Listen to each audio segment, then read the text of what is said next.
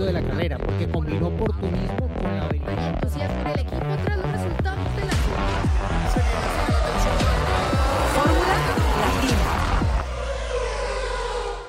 Hola, ¿cómo están? Bienvenidos a todos los formuleros. Hablando de Fórmula 1, es el tema que nos toca hoy, el Gran Premio de Arabia Saudita, con todo lo que ha sucedido, con la victoria de Checo Pérez, con mucho entusiasmo en un Gran Premio que nos dio, creo, para analizar un montón de cosas eh, y, y, bueno, sobre todo visualizar qué puede pasar de acá en adelante, ¿no? En un campeonato que recién comienza, tenemos solo dos grandes premios disputados, con 21 todavía por disputarse y con uno a uno en Red Bull, ¿no? Verstappen Pérez, a ver cómo sigue todo este juego dentro del equipo. No sé si nos vamos a tener que remitir a analizar estas cuestiones eh, de, parece ser los únicos dos autos que marcan la diferencia claramente respecto a los demás, eh, o si podemos soñar con la posibilidad de que alguno de los equipos que están así detrás pueda recortar aún más la diferencia con el paso de las carreras.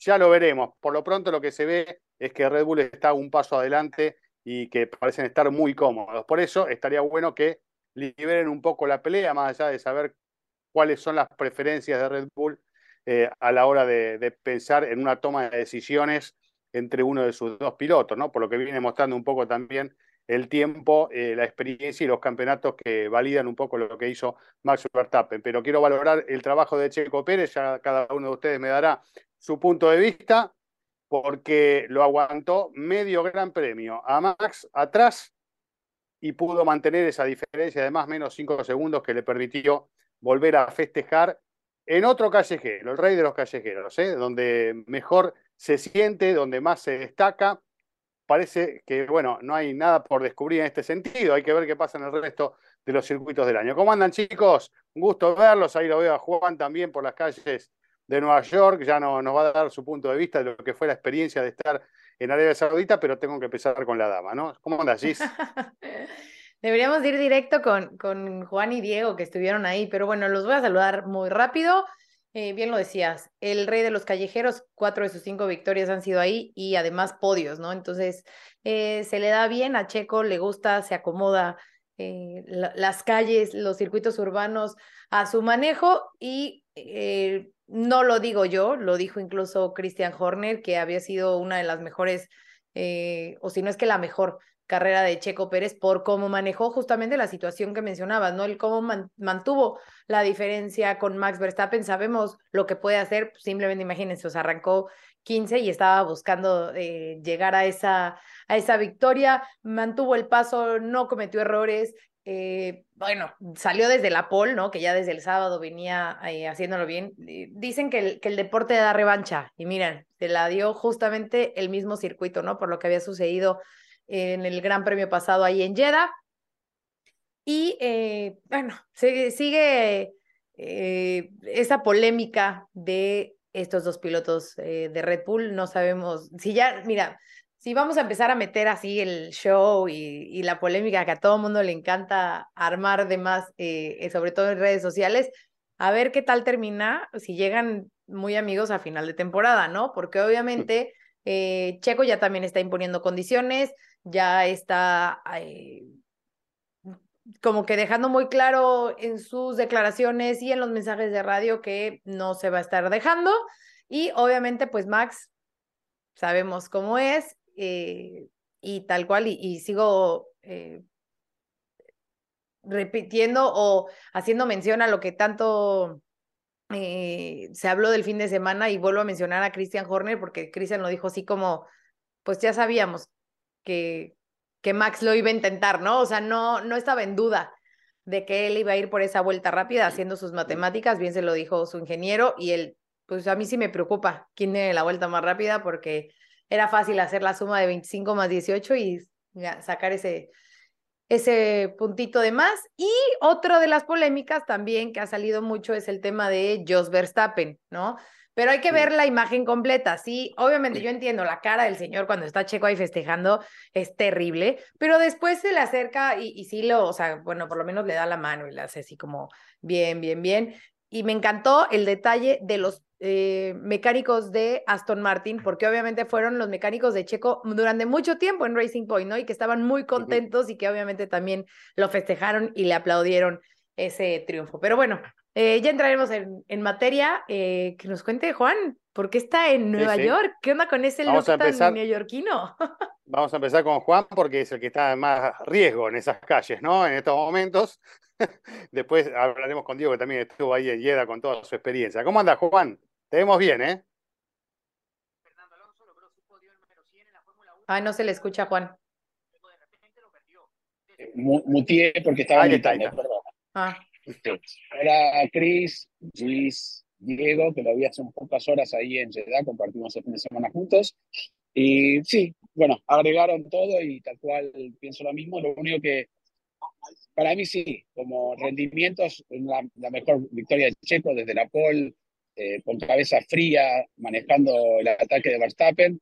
Como gran premio, para mí sigue siendo Mónaco, ¿no? El más especial. Para mí Jeddah sigue siendo una carrera es entretenida, pero bueno, con el historial que tiene, tercera edición, tampoco me representa como, como un galardón la mejor victoria de Checo. Pero sí en lo deportivo me parece que sí, por eso lo aclaro, porque ganar Mónaco debe ser una de las cosas más importantes que cada piloto se propone en su carrera deportiva. Por algo está como esos tres lugares de la triple corona. Pero hablando un poco del fin de semana de Checo, no empezó muy bien tampoco, ¿no? Eh, Max fue claramente, y eso hay que decirlo, en las pruebas libres un pasito más adelante, sin embargo, trabajó como hace siempre él. Trabaja, trabaja, trabaja y pudo recomponer la situación con una pole. Y bueno, lo que le pasó a Max le puede pasar a cualquiera y, y es válido. Eh, mí- para mí, hasta ahí es merecidísima la pole porque hay que estar. Podría haber sucedido también algo checo y bueno, estaríamos hablando de otra cosa. Y sin embargo, bueno, estas polémicas que hay, cuando no hubo polémicas, cuando en el mismo equipo hay un auto capaz de vencer el campeonato y hay dos pilotos, siempre pasó, ¿no? Y recordamos Nico Rosberg, que eran amigos con Hamilton, cómo terminaron las cosas, salvo en algunos equipos que está bien claro que uno es el piloto uno y el dos, nunca hubo muchos problemas con Barrichello, eh, se la tuvo que, se habrá quejado una vez u otra, pero sabiendo que era piloto número dos, se la tuvo que, que como se dice, eh, comer, como decimos nosotros, guarangamente. Pero a lo que voy, este, esto va a seguir sucediendo este año y me parece bárbara la actitud de Checo. Eso lo destaco más que nada. No solamente conductiva, sino cómo afrontó la, la comunicación de radio. Después veremos si realmente sabía, si no sabía, si podría haber empujado, si podría haber arriesgado. Eso no importa, es un punto a lo largo de un campeonato de 23 carreras. Puede ser muy valioso, pero tampoco no sé si es definitivo, por más que se hayan definido campeonatos y varios de ellos con un solo punto. Pero la actitud de Checo es la que tiene que tener y me parece que de esa manera y con ese ritmo de carrera, con Max apretando desde atrás, este, no pudo acercarse Max y la frustración de Max, ¿no? Estaba frustrado porque pensaron que llegaba detrás de Checo y iba a poder alcanzarlo fácil y Checo le demostró que para ganarle hace falta un poco más de, de ser dos veces campeón del mundo. Así que bueno, eh, lindo el fin de semana que pasamos junto a Diego, un circuito que no se realizó el desfile de piloto en dos ocasiones, primero en autos antiguos y después en, en camiones porque no hay público en las, en las, en la- las gradas, que eso es otro tema a hablar. Eh, se corren en lugares donde hay poderío económico, no quiero entrar en polémica, pero falta público, falta que la verdad. se acostumbre. Y bueno, por eso. Pero bueno, al margen de eso, siempre bien presentado el circuito, se hicieron mejoras que prácticamente no hubo, no hubo un accidente importante. De hecho, la primera vez en tres ediciones que, bueno, el auto de seguridad, que después lo vamos a tocar el tema, fue por un problema del motor de, de Lance Stroll, pero al margen de eso, un gran premio con una alegría total por lo que hizo Checo. Pero después mucho más que destacar, bueno, también lo vamos a hablar después, seguramente la payasada de la decisión de los comisarios de la FIA de darle, sacarlo del podio, volverse a poner, que venga Russell al corralito con la copa y festeje, y después al revés, eso fue realmente algo que tiene que evitar la federación. Sí, la tiene que evitar. Aparte, los títulos fue, creo que en muchos países la- fue más importante eso que sucedió con Alonso que la victoria de Checo. Y hay que evitar que, que estos problemas sigan sucediendo, porque lo penalizaron enseguida, ah, perfecto, en el cajón de salida, estaba bien claro, estaba ahí, pero después se demoraron una hora y pico, después de vuelta una hora y pico para devolver los puntos, no, un- una vergüenza. Pero al margen de eso, la Fórmula 1 está mejor que nunca. Bueno, Diego, me interesa tu punto de vista de lo que viviste y sobre todo de si hay chances, eh, de acuerdo a lo que tenés vos como elementos de si algún otro equipo se puede llegar a arrimar a Red Bull, ¿no? Pareciera ser que están en otra liga, por lo visto en las dos primeras. ¿Cómo anda, Diego? Eh, ¿Qué tal chicos? ¿Cómo andan? Bueno, eh, yo creo que hay que primero decir que hemos tenido la fortuna de, poder acompañar junto a Juan el mejor fin de semana de Checo en la Fórmula 1 hasta ahora, ¿no? Porque poli victoria nunca lo había conseguido y además ganarle a Max Verstappen, el bicampeón del mundo, el piloto referencia, mantenerlo a raya. Sí estuvo la circunstancia de la clasificación, el hecho de que Max no hubiese podido pelear la pole por lo que le ocurrió en la Q2, pero mm, al final son circunstancias, la oportunidad la tuvo Max y la aprovechó, eh, la oportunidad la tuvo Checo y la aprovechó con, con ambas manos, ¿no? No, no fue algo fortuito, eh, igual los Ferrari se acercaron algo, que de un dibujo un poco de que tal vez las cosas estaban más apretadas de lo que parecían inicialmente por, por cómo se dio la clasificación, porque Checo en su segunda vuelta rápida cometió un error al final de la recta y no pudo, digamos, seguir en ese segundo intento que debería haber mostrado una mejora más y haber tenido una pole mucho más amplia que la que al final ha conseguido por poco más de una décima, pero que igual es pole, ¿no? Y queda ya para su palmarés. Luego la carrera, creo que esas vueltas 25 eh, a 50 son las mejores vueltas que ha dado Checo en su carrera en la Fórmula 1, no solamente por lo que hizo en términos de mantener a raya a Max Verstappen, la ventaja eran 5.4 segundos cuando Max se colocó segundo y acabó siendo cuando ya empezaron con este rifirrafe de las órdenes de equipo eh, o de los, de los team radios, digámoslo, para no entrar en el tema de las órdenes, eh, cayó a 4.3, fue lo, lo menos que, que, hubo de diferencia entre los dos, ¿no? Eh, ahí empezaron los uh, llamados, de un lado de bajar el ritmo, del otro lado de que hay nerviosismo, que Max estaba empezando a sentir otra vez lo mismo que había sentido en la clasificación, eh, pero pues empezó más, pienso yo, un eh, rifirrafe de, de dos competidores, ¿no? Eh, creo que Checo también empieza a hablar de un pedal del freno largo porque él quería que ambos bajaran el ritmo, no por algo diferente, porque ya él quería que la carrera se acabara entre ellos antes de lo que el equipo Red Bull aparentemente quería, viendo que Verstappen todavía se estaba acercando. Entonces, eh, creo que la forma como manejó Checo todo eso fue muy buena. Eh, también la forma como manejó el, el post carrera, porque él eh, en ese saloncito donde hablaron con, con Verstappen y con Alonso, creo que lo que hizo, lo hizo pensándolo. Eh, él de alguna forma puso en evidencia a Max, ¿no? Eh, aunque ya él, él, ya sabía que Max había marcado la vuelta rápida, bueno, ya sabía que se la había quitado en la última vuelta y pues quién más que, que Max era el otro que tenía el coche para poder hacerlo, ¿no? En mi tierra se dice cachetada con guante blanco. Eh, ¿De quién? ¿De Max o de Checo? No, no, Checo le dio cachetada con guante blanco. O sea, es como una pregunta, como un comentario así sutil, pero que le sí, estás dando ahí, ¿no? Aparte porque ah, empezó, empezó a hablar más fuerte en ese momento Checo, ¿no? Uh -huh. O sea, se notó que él quería que se oyera lo que él estaba diciendo y a ver qué decía Max, ¿no? Claro. Eh, pero bueno, yo creo que eh, hay muchas cosas que escuchamos, pero otras que, que, hay que leer un poco entre líneas lo que, lo que dicen unos y otros para tratar de entender un poco la dinámica de lo que está ocurriendo mm, más allá de, de, de lo obvio, ¿no? Porque...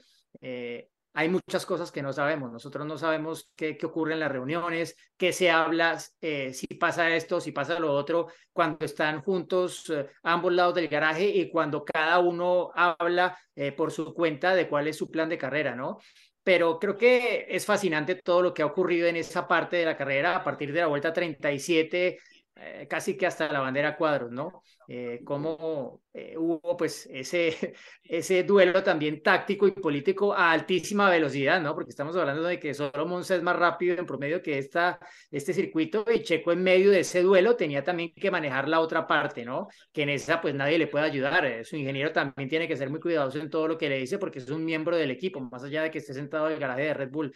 entonces, creo que hay hay muchos elementos que analizar, obvio, pues es muy temprano en la temporada y esto le da un, un impulso importante a la temporada de Checo, eh, pero pues eh, es un paso, ¿no? Y, y, no es algo definitivo. Mucha gente dirá, bueno, pero Checo, ¿por qué no intentó la vuelta rápida al final si él sabía que, que, pues, que podía hacerla, básicamente, ¿no? Pero bueno, creo que eso lo, lo analizaremos un poco más en detalle más adelante y, y, y si las cosas a veces no son todo lo obvias que parecen con lo que ocurre en la, en la pantalla y con lo que a veces escuchamos con las eh, informaciones eh, extra que podemos tener de, bueno, de tantas formas que, que, hay hoy en día de informarse y de, y de ver una carrera de Fórmula 1. Vos decías, Diego, eh, perdón, de volada, Cris. Eh, la, mm, el lenguaje corporal de Max, cuando Checo le hace la pregunta, como que hasta se tapa la cara y como que dice, no, fue por una décima, o sea, como que se tapa como no queriendo decir qué, pero así como eh, tratando de evadir y escondiendo la cara de decir, ay, pero fue una solo una décima, como, ay, me salió natural, ni siquiera lo intenté y obviamente pues iba con todo, ¿no? Pero no me di cuenta, hice di una vuelta y uh, apareció el tiempo. Eh, no, lo que quería decir, eh, vos decías, digo, no se sabe lo que se habla en las reuniones.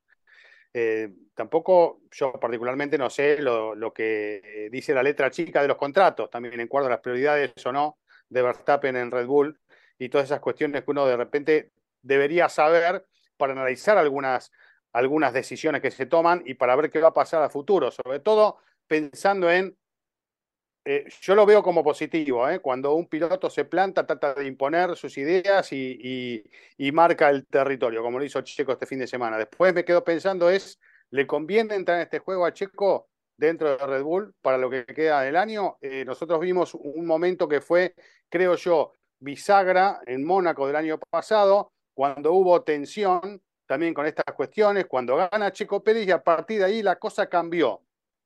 Y, se notó una diferencia de rendimiento mucho más abrupta a favor de Verstappen de ahí en adelante. Eh, pueden haber sido cuestiones que simplemente respondieron al rendimiento de cada uno. No, no estoy diciendo que, que haya sido adrede, pero bueno, es algo que pasó. ¿Le conviene a Checo entrar en este juego o no? ¿Qué opinan? No sé ustedes, chicos. Sí. ¿Sí? Juan. Para mí sí. Perdón, Giselle, ¿no? Pero para mí sí, porque, bueno, antes que nada, y vuelvo, lo, lo, acaba de decir eh, Chris, hay que ver que está firmado, que no, eso no lo vamos a saber nunca. Creo que por más amistad que una parte un piloto, no sé si es el hermano, nunca saber los detalles de los contratos, ni siquiera después que se retira, ¿no? El caso Alan Jones y Reutemann dicen que ahí había una cláusula, pero ni sabemos si es cierto o no. Eh, mira a qué año me remito, pero siempre va a haber alguna manera de, detener a tu compañero de equipo, salvo que aquí haya tanta confianza de un lado de garage y del otro que digan no, que peleen libremente, que parece que, porque si Checo firmó algo para ser segundo piloto, no estaría exponiendo todo esto al aire, o sí, para tratar de, ¿no? de, justificar que él también puede ir más rápido. Pero si estamos los dos, los dos, están, los dos pilotos están iguales, yo creo que Checo sí. Ya tiene que dejar de ser el piloto bueno, el, que ha ayudado, ayudado siempre, y tratar de, revelarse en el buen sentido, ¿no? Hacer su carrera, ¿no? No tener que pensar en el otro. Cuando Max, el ingeniero, le dice, Jean-Pierre le dice, bueno, no estamos pensando en la, vuelta rápida, y él dice, sí, yo sí, y la hace, ¿no? Como diciendo, no importa lo que están pensando ustedes. Y no lo demostró ahora, lo demostró en Brasil, y no quieren tener polémica. Max es un ganador, como todos los pilotos, ¿no? Y lo ha hecho Sebastián Vettel, ya dimos los ejemplos cuando pasó el año pasado lo de Brasil, pero yo creo que Checo está perfecto, que alce la voz y que, que se enfrente, que diga, bueno, acá estoy. Eh, no, no porque el comentario de John Verstappen, vos mencionaste Mónaco, ¿no? Ni bien terminó Mónaco, las quejas de John Verstappen hicieron fuertísimas. ¿Y ahora qué dijo John Verstappen? Bueno, que me, tengo bien, Checo, que aproveche porque no gana muy seguido. O sea, hay una guerra ahí que, que es natural, eh, lo que dedica al comienzo, ¿no? Hay, hay, un solo puesto para ser campeón y hay dos autos que son muy similares. Después estará en la fortuna y en la calidad del piloto. Pero si a Max sigue pasando problema con fiabilidad, el Checo se dispara, no sé, 20, 30 puntos adelante. Entonces, por eso te digo, no sé lo que pasa con el contrato, pero Checo tiene que poner la situación que le está ahí y se va a poder defender, como bien dijo Diego, en esas vueltas que fueron las mejores de Checo con presión y además en un circuito callejero. A mí me parece bárbaro. Que Checo levante la voz y que, y que no lo salude al papá de Max. Él, él fue con la a saludarlo, que no lo salude, que sea, que sea malo. Ya está. Se acabó el tipo bueno. Es lo que Sí, sí, ya está. Fue bueno por, por, mucho tiempo, Checo, ¿no? Y ahora necesita imponerse. Eh, conductivamente lo puede hacer, que tenga un poco así. No, no digo que tenga más porque la tiene, la personalidad, sino que se imponga. Sí, sí, sí, porque yo, yo, yo estoy de acuerdo con lo que dice Juan, pero también hay que decir que, o sea, Checo, Checo, ¿qué tiene a favor? Eh, y siempre lo ha tenido versus Max, la experiencia, ¿no? O sea, ya todos sabemos cuáles son los puntos fuertes de Max, y es que débiles tiene muy pocos pero Checo puede aprovechar esos puntos débiles de Max a su favor. y esos quedan expuestos este fin de semana, pienso yo también, porque, a ver, cuando un piloto se pone tan nervioso y después de que acaba segundo una carrera detrás de su compañero de equipo y ha, bueno, tenido el coche que va a dominar aparentemente la Fórmula 1 este año, él es el bicampeón del mundo, es el líder del mundial por un punto, por ese punto que consiguió en la última vuelta de la carrera. Y a ver, eh, tú estabas ahí, Juan, cuando, cuando le pregunté un poco, le dije, bueno, pero igual es como un arranque de temporada increíble, uno o dos, y va liderando el mundial, tal.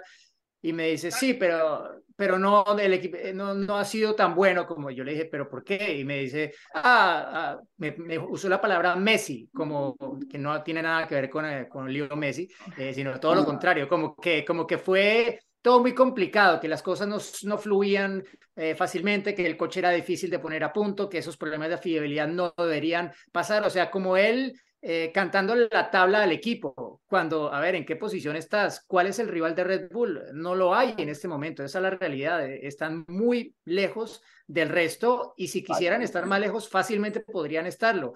Que pueden pasar cosas más adelante que les quiten parte de esa ventaja que tienen. Seguro que puede haber un golpe político que de repente les quite el piso. También ha pasado en la historia de la Fórmula 1, pero esa no es la situación actual, ¿no? Entonces, que se ponga así de nervioso, a mí me demuestra dos cosas. Primero, que le frustró bastante no haber podido darle alcance a Checo en la parte en la segunda parte de la carrera cuando ya lo tenía allí en la mira desde la vuelta 25.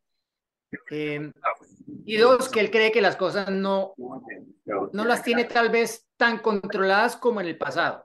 Y yo pienso que eso ocurre por algo muy sencillo, porque este año no está Ferrari, este año no está Leclerc peleándole nada a Verstappen. Entonces ya esas órdenes de equipo que eran obvias el año pasado, porque es que la lucha era contra Leclerc, que iba liderando el mundial aparte de eso, después de dos problemas de afiabilidad de Red Bull. A ver, esta, este año el arranque es completamente diferente, es el arranque más dominante que ha tenido Red Bull en toda su historia como equipo. Entonces, bajo esas condiciones, con ese contexto, pensar que puedan venir situaciones como la de España el año pasado, no creo, aparte porque Red Bull, pienso yo, es mi opinión, y Red Bull puede hacer lo que quiera, pero creo que Red Bull tiene una responsabilidad con, con la Fórmula 1 y con el espectáculo, ¿no? Porque si ellos están para pelear solos adelante y no dejan que sus pilotos corran entre ellos, entonces, ¿qué mundial tenemos, no? O sea, ha pasado, ¿no? Y bien pueden hacerlo, porque ya pasó con Schumacher y Ferrari en 2002, que la cosa, digámoslo, no estaba tan holgada como, como la tiene Red Bull ahora, pero igual Ferrari tenía el mejor coche en ese momento. A veces estaba cerca Williams, a veces McLaren, eh, pero ya desde muy temprano en el año a Barrichello le decían, mira, let Michael pass for the championship en Austria. Eh, la, el abucheo de todo el público y Schumacher campeón del mundo en julio en Manicur eh, por, por quinta ocasión. Sí, puede pasar también, pero yo creo que eso pasaba en la era de Eccleston. La Fórmula 1 ha cambiado mucho en estos 20, 21 años y no sé, no, no, no, no veo tan claro que, que una repetición de eso se pueda dar este año, que se puede dar seguro, pero, pero creo que han cambiado muchas cosas en la Fórmula 1 y el escenario es otro completamente diferente como para esperar que a partir de la próxima carrera empiecen a imponer órdenes, que igual y, y no son necesarias, porque Max con el ritmo que traía hasta antes de la Q2 pues fácilmente habría podido conseguir la pole y luego, como él decía, dominar la carrera, ¿no? Y, no estaríamos hablando de nada de esto, pero qué bien por la Fórmula 1 que de alguna forma pasó lo que pasó, porque esto nos tiene hablando de algo diferente a, a lo que pasó con la sanción de Fernando Alonso, que fue un poco triste y empañó en alguna medida la, la muy buena carrera que, que, hizo, que hizo él una vez más y el gran progreso que ha tenido Aston Martin. 87 puntos son los que, los que tiene eh, Red Bull, ¿no? Es el mejor inicio de, de su historia. Eh, antes de eso, el récord era en el 2011, cuando corrían Vettel y Weber y eran 72 unidades, o sea que hay diferencia. Eh, creo que es algo que, que Red Bull como equipo. ¿Cómo? Claro, y enseguida ese año vinieron el Multi 21 y, demás situaciones. Claro. y, es un poco, es un poco a lo que voy. Creo que Red Bull tiene que, que aprender de su historia y además proyectar lo que está viviendo, ¿no? O sea, está viviendo ya el mejor arranque. El año pasado tuvo su mejor temporada en la historia, o sea, están para hacer cosas históricas. Y si tienen otro momento como el que vimos este fin de semana, a ver, tienes a los dos autos al frente haciendo el 1-2, que te va a dar la mayor cantidad de puntos que se puede, yo creo que ahí es cuando tú debes de cuidar a tus dos, o sea, mandar esa instrucción, o sea, así se quedan las posiciones. ¿Para qué arriesgas? Sobre todo en un circuito callejero, donde por querer impulsar, hacer la vuelta rápida, puedes cometer un error y te olvidas de los 18 o los 25 puntos. O peor aún, si ya se estaban quejando de una posible falla mecánica, ¿no? O sea, ¿para qué eh, exponer, exponerte a ti como piloto, exponer al equipo a que algo más vaya a pasar? Creo que eh, es aquí donde tiene que entrar como la cordura de equipo, CEO, Cristian, ¿no? Y decir, a ver, vamos a seguir sumando puntos, ¿no? Vamos a seguir acumulando. O sea, Max, entiendo tu punto de que todos quieres, eres el todas mías, ¿no? Y que quieres ganarlo todo, este, pero también entrando en el paréntesis de que no sabemos esa parte de los contratos y demás, pero también poner en un, en, un eh, como en un renglón y decirle, a ver, ubícate un poquito, ¿no? O sea, nos conviene mejor este resultado a que a lo mejor pierdas esos 18 puntos, ¿no?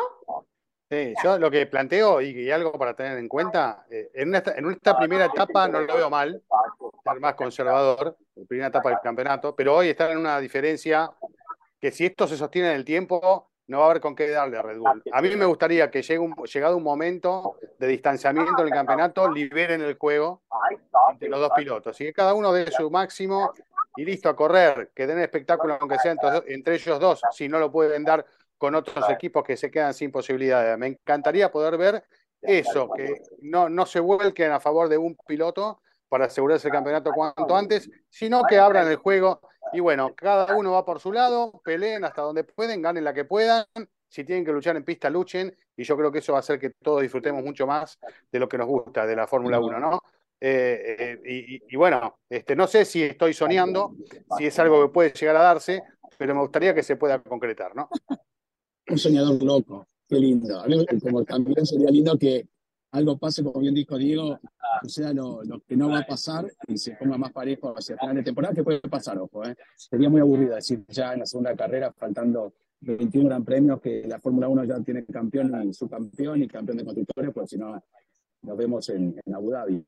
Pero a veces es difícil, ¿no?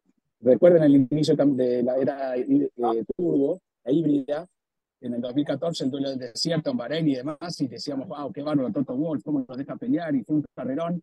Chico salió tercero y todos nos acordamos de la lucha que se pasaron cinco o seis veces Hamilton Rosberg, casi se tocan. Y si está dominando un equipo, eso queremos ver. Eh, como bien decía Diego, la era Schumacher no, no, lo vimos, eh, era, era triste. Ojalá que se dé, este, va a poner todo ese aparato que tiene detrás, su papá, su manager, todo eso que está desde hace tanto tiempo, ser dos veces campeón del mundo, haber ganado en la primera carrera con Red Bull cuando debutó, o sea, tiene todo ese potencial, lo va a poner en juego para presionar y presionar. Eh, eh, Marco sabemos que es más propenso a Max Verstappen que a Checo Pérez, pero a Christian Horner lo veo con Checo que lo respalda mucho también, ¿no? Y eso no sé si es hacia puertas afuera o si realmente es lo que, estamos viendo. Pero a mí me Para mí Horner es muy político. Sí, político, sí. Hay es un personaje. Y es un personaje, aparte. Eh, eh, ya sabe que cuando está el micrófono ahí arriba de, de la gente de Netflix, es, él, es, un actor. más simpático Gunther. No, no, Gunther es el rey del, del show. lo que voy es que sería buenísimo y que ganen en, en, realmente en Francanit, que puedan los dos pelear. Sabemos que Max es un súper dotado, el chico también, aparte mucho más joven, eh, arriesga mucho más. La experiencia, como bien dijo Diego, de Checo lo puede ayudar. Y veremos, ¿no? El año pasado quedó muy desproporcionado, 15 victorias contra 2. Esperemos que este año se dé vuelta, si es que va a pelear un solo equipo. Y que atrás se peleen. Bueno, miren Mercedes, no tan, tan mal que venían y están empatados segundo en el, campeonato de constructores con Aston Martin. Por estos motivos, por lo que sucedió con Stroll y demás. Pero bueno, estos siguen pescando y están adelante de Ferrari. Eh, por eso digo, que, esperemos, no sé, si en la quinta, sexta carrera se empieza a unir un poco más de lucha, porque mientras que sea la pelea entre Red Bull y sus dos pilotos, que puedan pelear libremente en la pista y que, que se maten, en, en el buen término de la palabra, ¿no? Y que ganen mejor. Sí, sí, Eh, sí. Yo, yo- yo- yo quería, perdón, Cris, agregar porque no te respondí una parte de, de- de la pregunta, eh, eh, haciendo un poco el seguimiento de lo que, de lo que dice Juan, y es que no, no se nos olvide que Red Bull tiene esta sanción por lo del límite de presupuesto de 2021, ¿no? Eso en teoría le debería hacer mermar un poco el ritmo de mejora a lo largo del año. En teoría, digo, ¿no? Porque eso no necesariamente, como lo he mencionado antes, es algo lineal, ¿no? Que por tantas horas menos de túnel de viento de CFD vas a ganar X eh, décimas menos a lo largo de ese periodo. Eso no, eso no funciona así. Entonces, pues en teoría debe, pero del otro lado, eh, equipos como Aston Martin, que en este momento es el equipo que está más cerca de Red Bull, ellos sí que tienen muchísimo más tiempo de desarrollo que Red Bull. ¿Por qué? Porque el año pasado les fue muy mal en el campeonato de constructores y acabaron séptimos. Entonces allí la diferencia es realmente notable. Si me dices Ferrari o Mercedes, bueno, te digo probablemente, eh, no sé, no, no, no, no lo veo tanto, pero cuando ya hablas de una diferencia de horas de túnel de viento, de CFD tan abismal como la que tiene Red Bull respecto a Aston Martin, pues eh, sí que puede marcar una, una diferencia en ese sentido. Entonces, ojalá que, que sea el caso, ojalá, o, pues estamos un poco en manos de, de que Aston Martin logre sacar máximo provecho de lo que es una base mucho mejor de la que incluso ellos esperaban tener este año. Bueno, cuando quieran hablamos eh, brevemente de, de Aston Martin, del gran trabajo de Alonso, de Mercedes, que también están ahí replanificando un poco qué hacer en el año, pero la pregunta es, cosa sucede con la Ferrari? Eh, Bambino, ¿quién sabe? ¿Qué bambino quieres? Cualquiera de los dos. Sí, a ver, ustedes son los bambinos, yo soy... Bambini sería para los dos.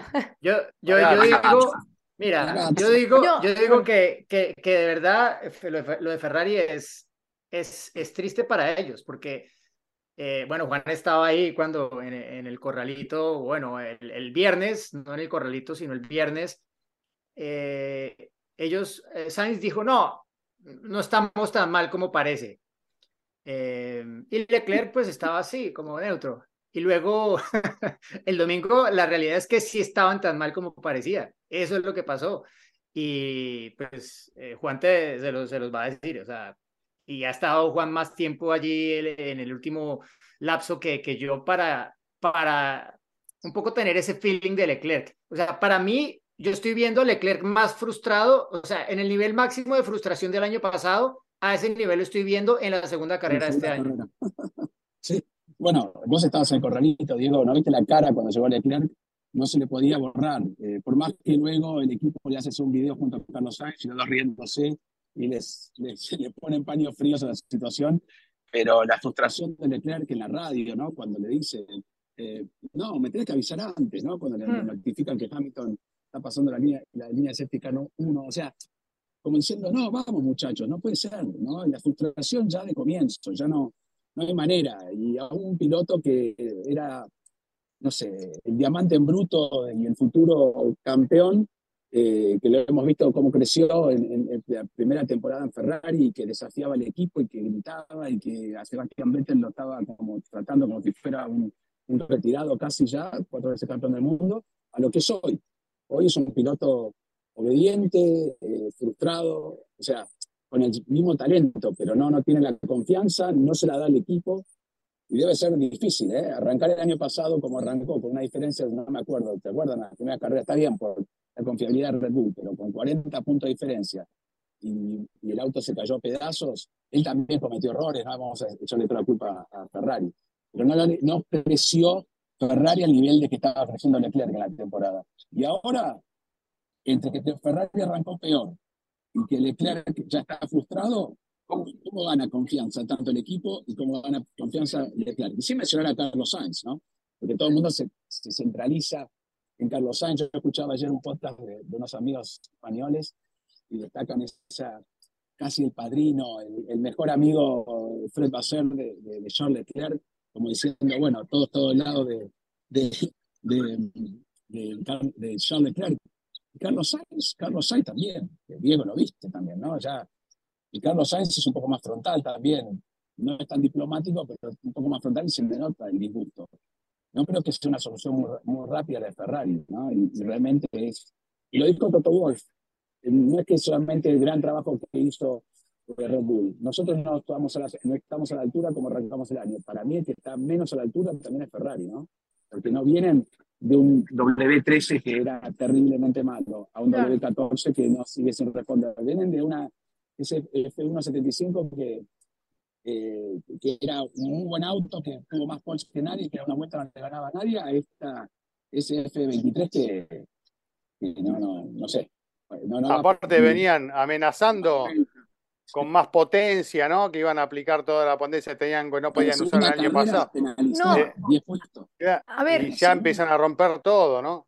Otra cosa, porque lo hablamos aquí, incluso Diego, en el respondemos, si no me equivoco. Las características de. No, no fue en el respondemos, fue en el episodio. Bueno, no importa en qué episodio lo hayamos hablado. El chiste es que lo hablamos aquí, Diego. Eh, que hablábamos, ¿no? Las características del circuito en teoría le iban a ayudar a Ferrari eh, el asfalto menos abrasivo, o sea, todo se conjuntaba para que Ferrari pudiera brillar o por lo menos hacerle pelea a, eh, a Red Bull. E incluso se hablaba mucho de que a lo mejor lo de Aston Martin había sido como un espejismo, ¿no? Como que no se veía muy claro y la gente todavía no creía que Aston Martin pudiera estar ahí, como que esperando esa posición o ese segundo, esa posición para los autos rojos. Y bueno, pues Arabia Saudita nos volvió a confirmar eh, la, la, gran posición en la que está Aston Martin y no me pueden, o sea, yo creo que me, me, me, sorprendería el que me diga lo contrario, pero creo que a todos nos ilusiona ver a, a Fernando en esa posición, ¿no? O sea, como que el saber su historia y el saber que después de tantos años sigue ahí, que haya conseguido el podio número 100, ahorita entramos ya en toda la polémica de, de la forma de, penalizar y no, pero el saberlo, por ejemplo, arrancando desde la segunda posición por las distintas penalizaciones, lo que sea, con la forma en que arranca, que podía eh, pasar lo que, lo que sucedió, ¿no? El robarle la arrancada a Checo y volver a ver a ese Fernando en la pelea. Eh, creo que si fuera Lance, sinceramente no fuera lo mismo, ¿no? Es un tema más como de, de Fernando y su historia, pero bueno, a lo mejor no le van a hacer la pelea a, a Red Bull, pero tenemos otro auto ahí, o sea, es real que hay otro auto ahí que está eh, pintando con, con más colores, más allá del tradicional rojo o gris en su momento, acompañando a, a los azules. No sé cómo. yo creo que. Lo... 101. ¿Cómo? Sí. 101. Se subió dos veces el, el podio. En ah, claro. claro. por duplicado el último, es verdad. Claro. Pero bueno, incluso estuvo por las redes sociales reclamándole la, el trofeo a, a Russell. ¿no? Russell. Muy divertido. Pero eh, bueno, nadie va a descubrir que Alonso es un super piloto. Yo no sé si en distintos momentos de su trayectoria, cuando lograba los campeonatos o cuando los peleaba con Ferrari, por ejemplo, eh, tuvo la aceptación en la gente que tiene hoy, ¿no? Me parece que todos tenemos ganas de que gane una, Alonso, ¿no? En cualquier momento que vuelva a ganar un gran premio, porque él, también está desde su actitud transmitiendo otra cosa. Eh, ¿no? Los está, mensajes está de radio. Un lugar desde la experiencia, desde la tranquilidad, disfrutando lo, lo, que está haciendo. Lo hemos visto sufrir tantos años, incluso con, lo, con el proceso de McLaren, ¿no? Cuando empezaron a trabajar. Eh, eh, y las cosas que, decía por la radio a, una realidad totalmente diferente, ya en dos grandes premios, de alguna manera elogiando lo, el auto que estaba manejando, las sensaciones que tenía y, eso de alguna manera también transmite confianza al equipo, las cosas están andando bien, por supuesto que hay una brecha que hay que acortar con, Red Bull, que es, real, no, na, nadie la puede negar, pero están ahí y lo que hay que destacar están por adelante de Ferrari y por delante de Mercedes, que no es poca cosa en estas dos primeras fechas del año. Está bien, me dirán, bueno, relativamente, Bahrein, aunque tiene sus cosas, es distinto a, a lo que después vemos en el año. Eh, Arabia Saudita es diferente. Australia siempre dijimos toda la vida que es un circuito donde a veces lo que pasa ahí no termina pasando en todo el calendario. Vamos a ver qué sucede cuando empecemos a transitar los circuitos más convencionales, ¿no? A ver si allí se sigue mostrando esta tendencia entre todos los equipos o si alguno, también aprovechando la posibilidad de, incorporar eh, otros elementos, bueno, puede evolucionar y acomodarse un poco mejor, ¿no? O Ferrari que pueda solucionar sus problemas y aplicar todo, todo ese potencial que venían amenazando que tenían y no pudieron, evidentemente, todavía poder aprovechar. Pero bueno, este, yo no sé si realmente vamos a ver todo el año lo que vimos acá. Esto es lo que también quiero manifestar, ¿no? Veremos qué pasa una vez que dejemos atrás las tres primeras. Sí, o las cinco primeras. Yo creo que después de cinco carreras eh, ya tendremos un, no sé, un dibujo un poco más claro de, de cómo pueden ir eh, más o menos las cosas en términos de esas diferencias, pero lo de siempre, ¿no? Tú tomas la foto después de cinco carreras y alguno trae una mejora a la siguiente porque encontraron algo clave que les da bastante rendimiento y de repente cambia ese orden jerárquico que tenías en la carrera anterior. Y ojalá que, que sea así, ¿no? Y que tengamos eh, cierto dinamismo que uno pensaría que en el segundo año del reglamento pues no, no sería tanto como en el primero porque la mayoría de coches pues son una clara evolución de, de sus antecesores, ¿no? Pero ya vimos que tal vez en eso Aston Martin es el que tiene el mayor recorrido porque es el que más ha cambiado su coche respecto al del año pasado, ¿no? Y ahora veremos qué hace Mercedes, cuánto lo cambia, cuánto se lo permite el presupuesto o el límite de presupuesto de, de la Fórmula 1, que obviamente Toto Wolf ha dicho que eso los va a limitar un montón, pero, pero ya veremos realmente eh, hasta dónde, ¿no? Y, y ¿Vuelven los pontones? No. ¿Vuelven los pontones en los Mercedes o no? Sí, yo creo que van a cambiar. No, yo pienso que van a cambiar, no, no sé. Yo, yo, creo que pues eso y muchas otras cosas, porque es que, por ejemplo, lo de Red Bull, a ver, eh, lo del Red Bull no es que los pontones, porque siete coches de la parrilla tienen casi que la misma forma, contando a Red Bull. Entonces, eso es parte del secreto, que Aston Martin sí sabe cuál es y ellos están consiguiendo algo parecido, pero van, digámoslo, un año atrás de, de Red Bull y han incorporado ideas propias, pero igual van detrás, no, no, no van a la par con Red Bull. Tienen mucho más margen de mejora y eso es lo positivo. Tienen a Fernando Alonso, que es otro aspecto muy positivo. Tienen la motivación, o sea, todo les está saliendo. Luego tendrán algunas cosas que los van a entorpecer, como el cambio de la nueva fábrica, que de repente tomen algún camino que no necesariamente es el correcto, porque el concepto es muy diferente, porque todavía no es un equipo de punta, no es un Ferrari ni un Mercedes, sino se está construyendo para convertirse en ese tipo de equipo. Y en el camino, pues habrá traspiés seguramente, pero, pero a mí, por ejemplo, lo que me llama la atención es cosas como McLaren. McLaren último en el Mundial de Constructores, después de dos carreras. Lando Norris, este fin de semana, irreconocible, o sea, creo que debe ser uno de sus peores fines de semana en la Fórmula 1. No, no sé cómo, cómo vieron ustedes ese otro extremo de la parrilla que, que por lo menos para, para McLaren diría, uff, qué, qué, fuerte. Sí, se lo vio mejor a Piastri, ¿no? Que, que, a Norris a lo largo de este Gran Premio, cosa que llama la atención y además en ese nivel de piloto y en la situación en la que está Norris, eso le debe haber dolido mucho. Eh, pero bueno, como te decía, eh, hay que dar vuelta a la página y a ver si esto es es algo que se va a repetir o, fue un hecho aislado, ¿no? Lo que sí es serio es la realidad que está viviendo McLaren. Ya lo hablamos en la primera fecha, evidentemente han perdido el rumbo. Yo no sé qué percibieron ustedes. Sí, Juan, no sé. Sí, obvio, pero bueno, ya lo, lo, pronunció Andrea Estela luego de las, de pruebas de pretemporada, ¿no? Eh, no estamos donde un equipo como McLaren debería estar. En vez de traer eh, la mejora que hicieron que nuestro auto vaya más rápido, no las tenemos. O sea, sí, están en, en clara crisis y van a ser como está haciendo Mercedes, tratar de rescatar algunos puntos, lo podría haber hecho Piastri, bueno, lamentablemente también se toca ahí en, la largada, pero se había posicionado en Q3. Eh, y yo sigo pensando, ¿no? me voy al año 2009, cambio de reglamento, Brown dominando todo y después Red Bull acercándose y bueno, finalmente gana el campeonato, pero ya cuando gana el campeonato Baton quedó quinto, ¿no? En Brasil. Ya con una desventaja, si era un campeonato más largo, lo pierde Brown a ese campeonato.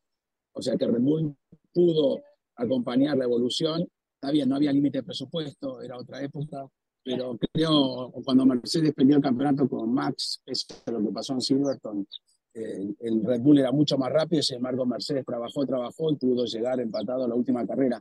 Me quiero ilusionar con esas cosas, ¿no? Que aparezca una solución mágica de algún otro equipo y que veamos una pelea este, por ahora que parece que no, no existe, ¿no? Porque la, la diferencia, ustedes vieron, ¿no? Está bien los comentarios de Hamilton, no lo, tenemos que tomar con pinzas, ¿no? Es el auto más dominante, más rápido que he visto.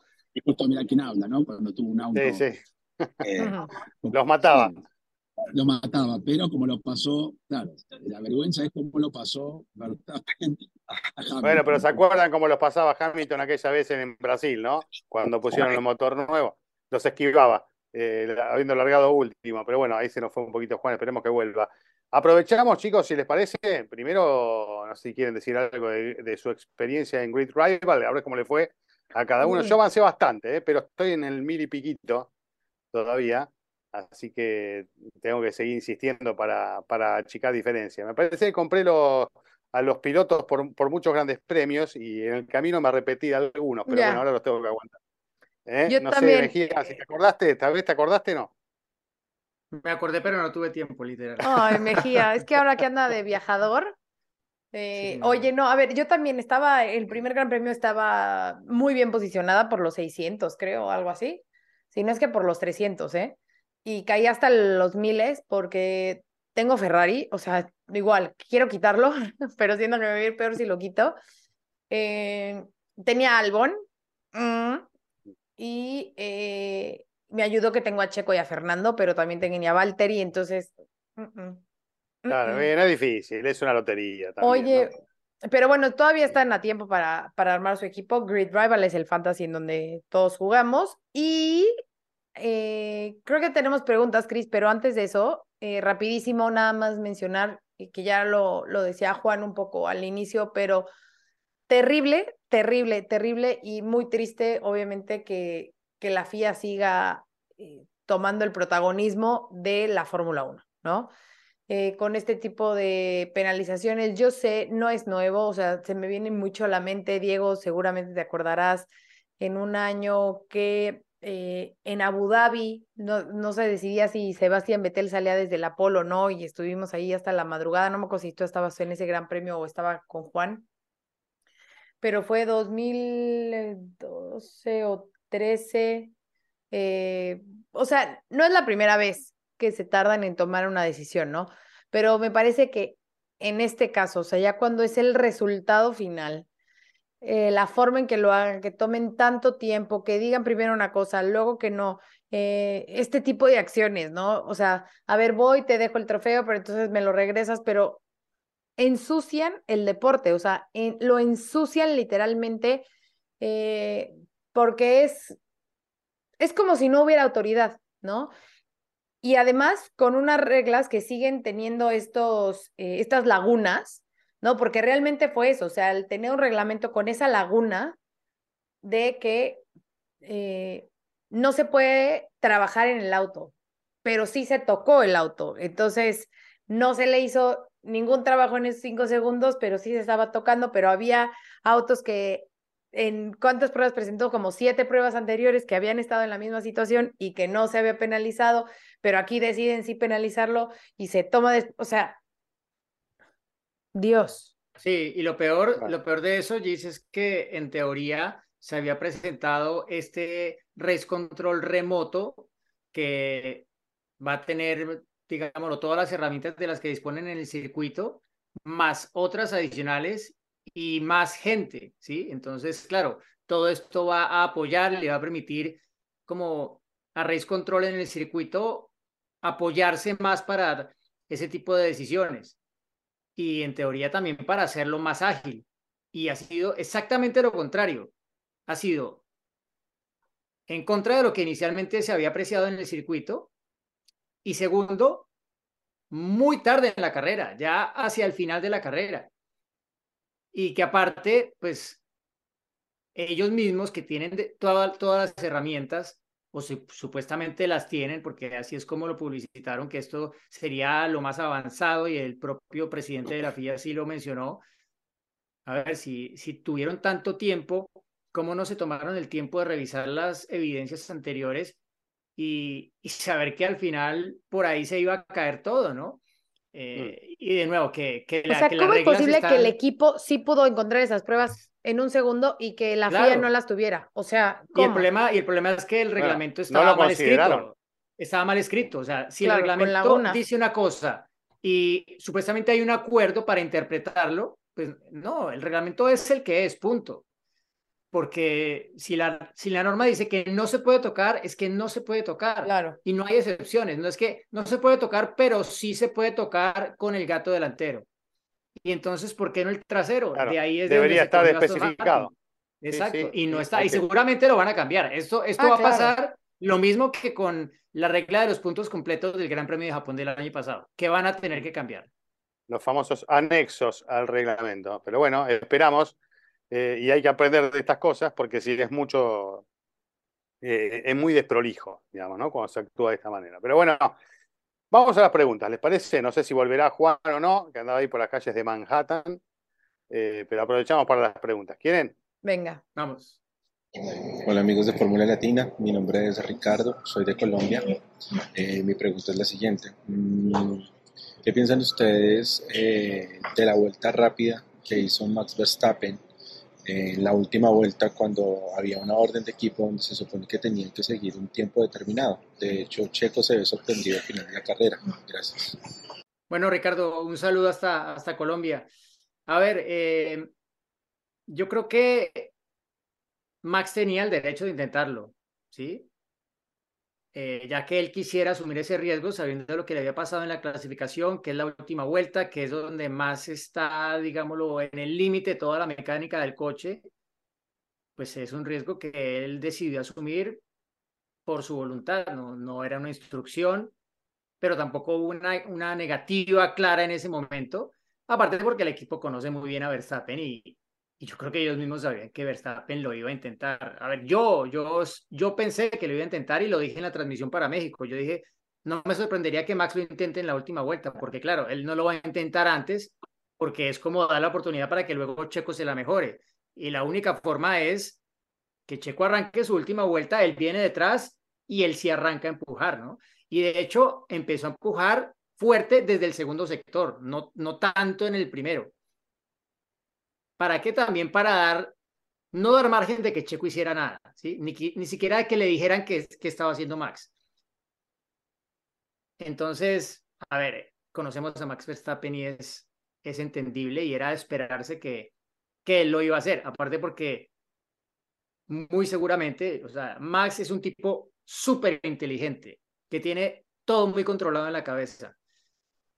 Y él seguro que sabía que si no hacía la vuelta rápida, probablemente perdía el liderato del mundial. Yo se lo pregunté en el corralito, ahí estábamos con Juan, y por la forma como me respondió, como, a ver, cuando te evaden la pregunta y te dicen algo como para justificar la acción, pues bueno, igual, él, él, él no tiene que darme cuentas a mí ni, ni nada, pero, pero se notaba que estaba incómodo, es, es a, lo que, a lo que voy porque pues decidió actuar por su cuenta. Y yo se lo pregunté también a Christian Horner, le dije, o sea, esto fue una decisión de Max, básicamente.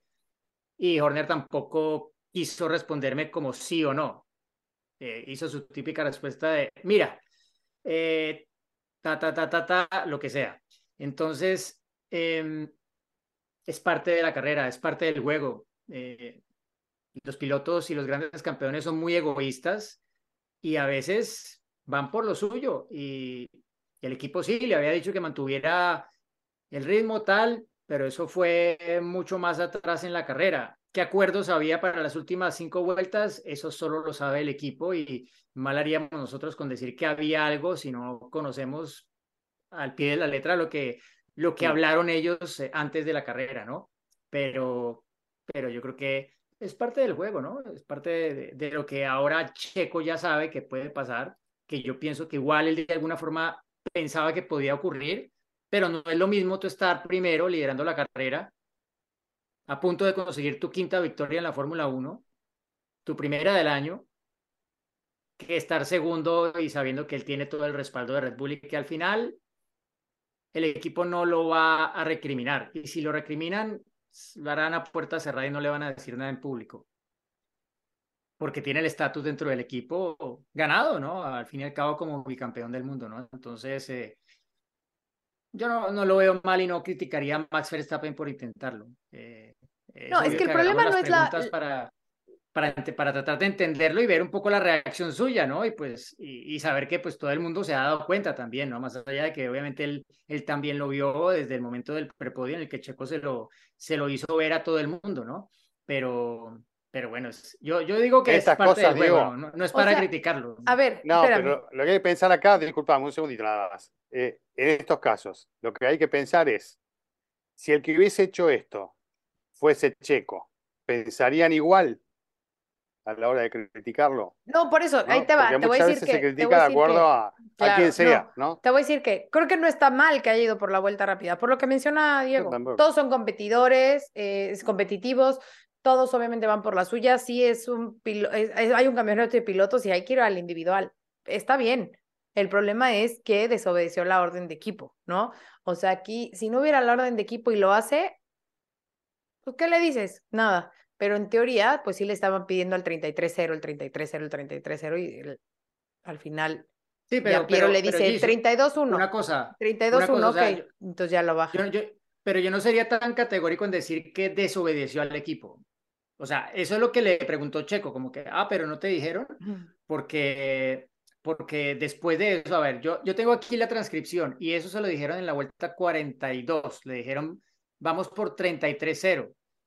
y, pero en la vuelta siguiente ninguno de los dos iba en 33-0. Eso, eso pasó más adelante. Em, en la vuelta 43, aproximadamente, metros antes, metros después de la meta, eh, le, le, dice, Checo pregunta, ¿cuál es la diferencia? Y Hughes le dice 4.3. Y Checo pregunta, ¿estamos empujando? Y Hughes le dice, son libres de empujar. Le dice, you're free to push, que lo puedes interpretar como un you plural o singular. Yo lo interpreto como un you eh, plural. Plural. Pueden empujar ambos. Y lo siguiente es, le dice, eh, faltan cinco vueltas en la 45, objetivo más punto 8, o sea, target plus 8 plus, point eight, o sea, que vaya ocho décimas por encima de su mejor vuelta, que eso quería decir un 33-0. La diferencia son 5.5 segundos, le dijo eh, Bert. La última vuelta de Max fue 33-0, fue, fue lo que le dijo.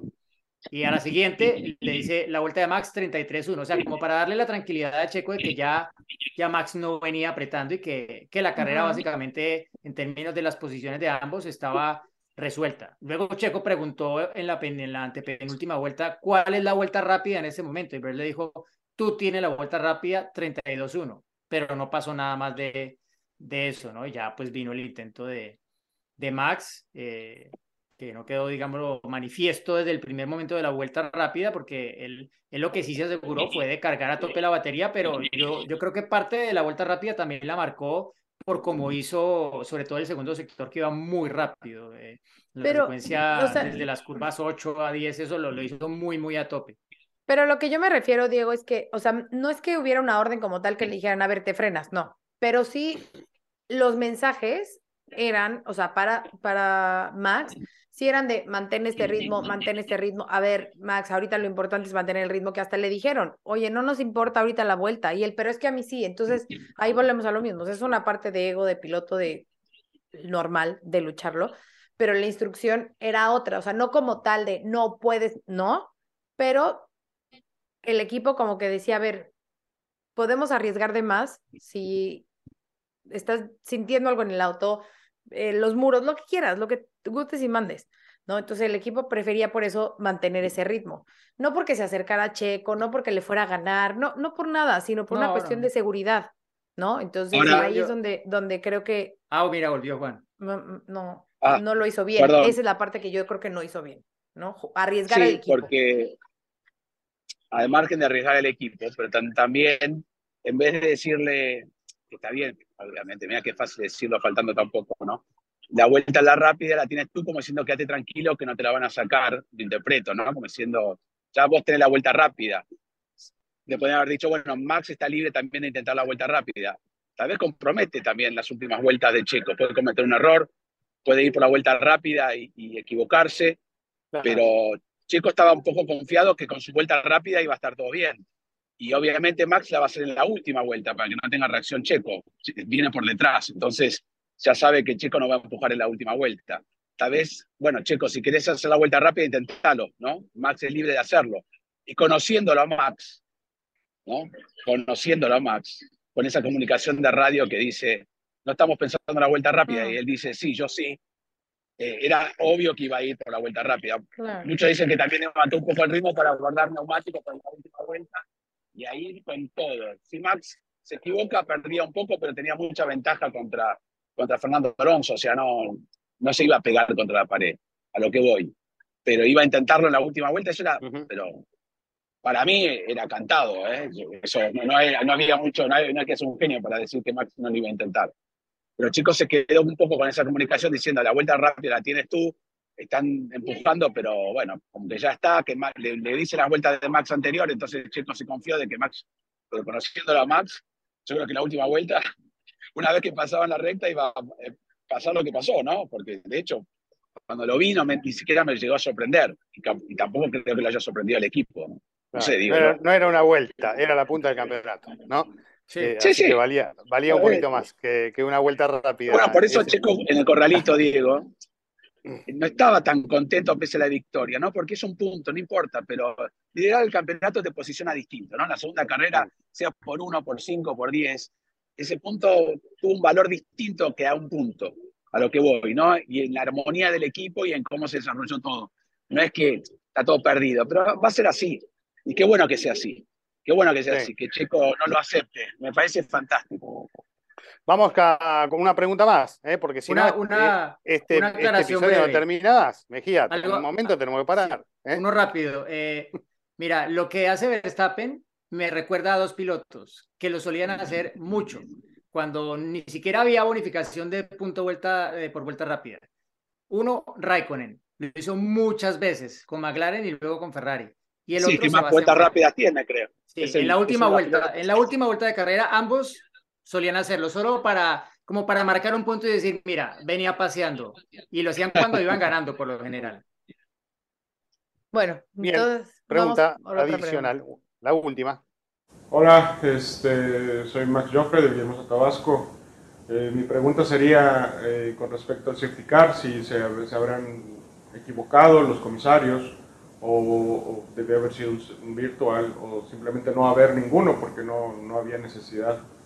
Este, saludos a, todos los formuleros.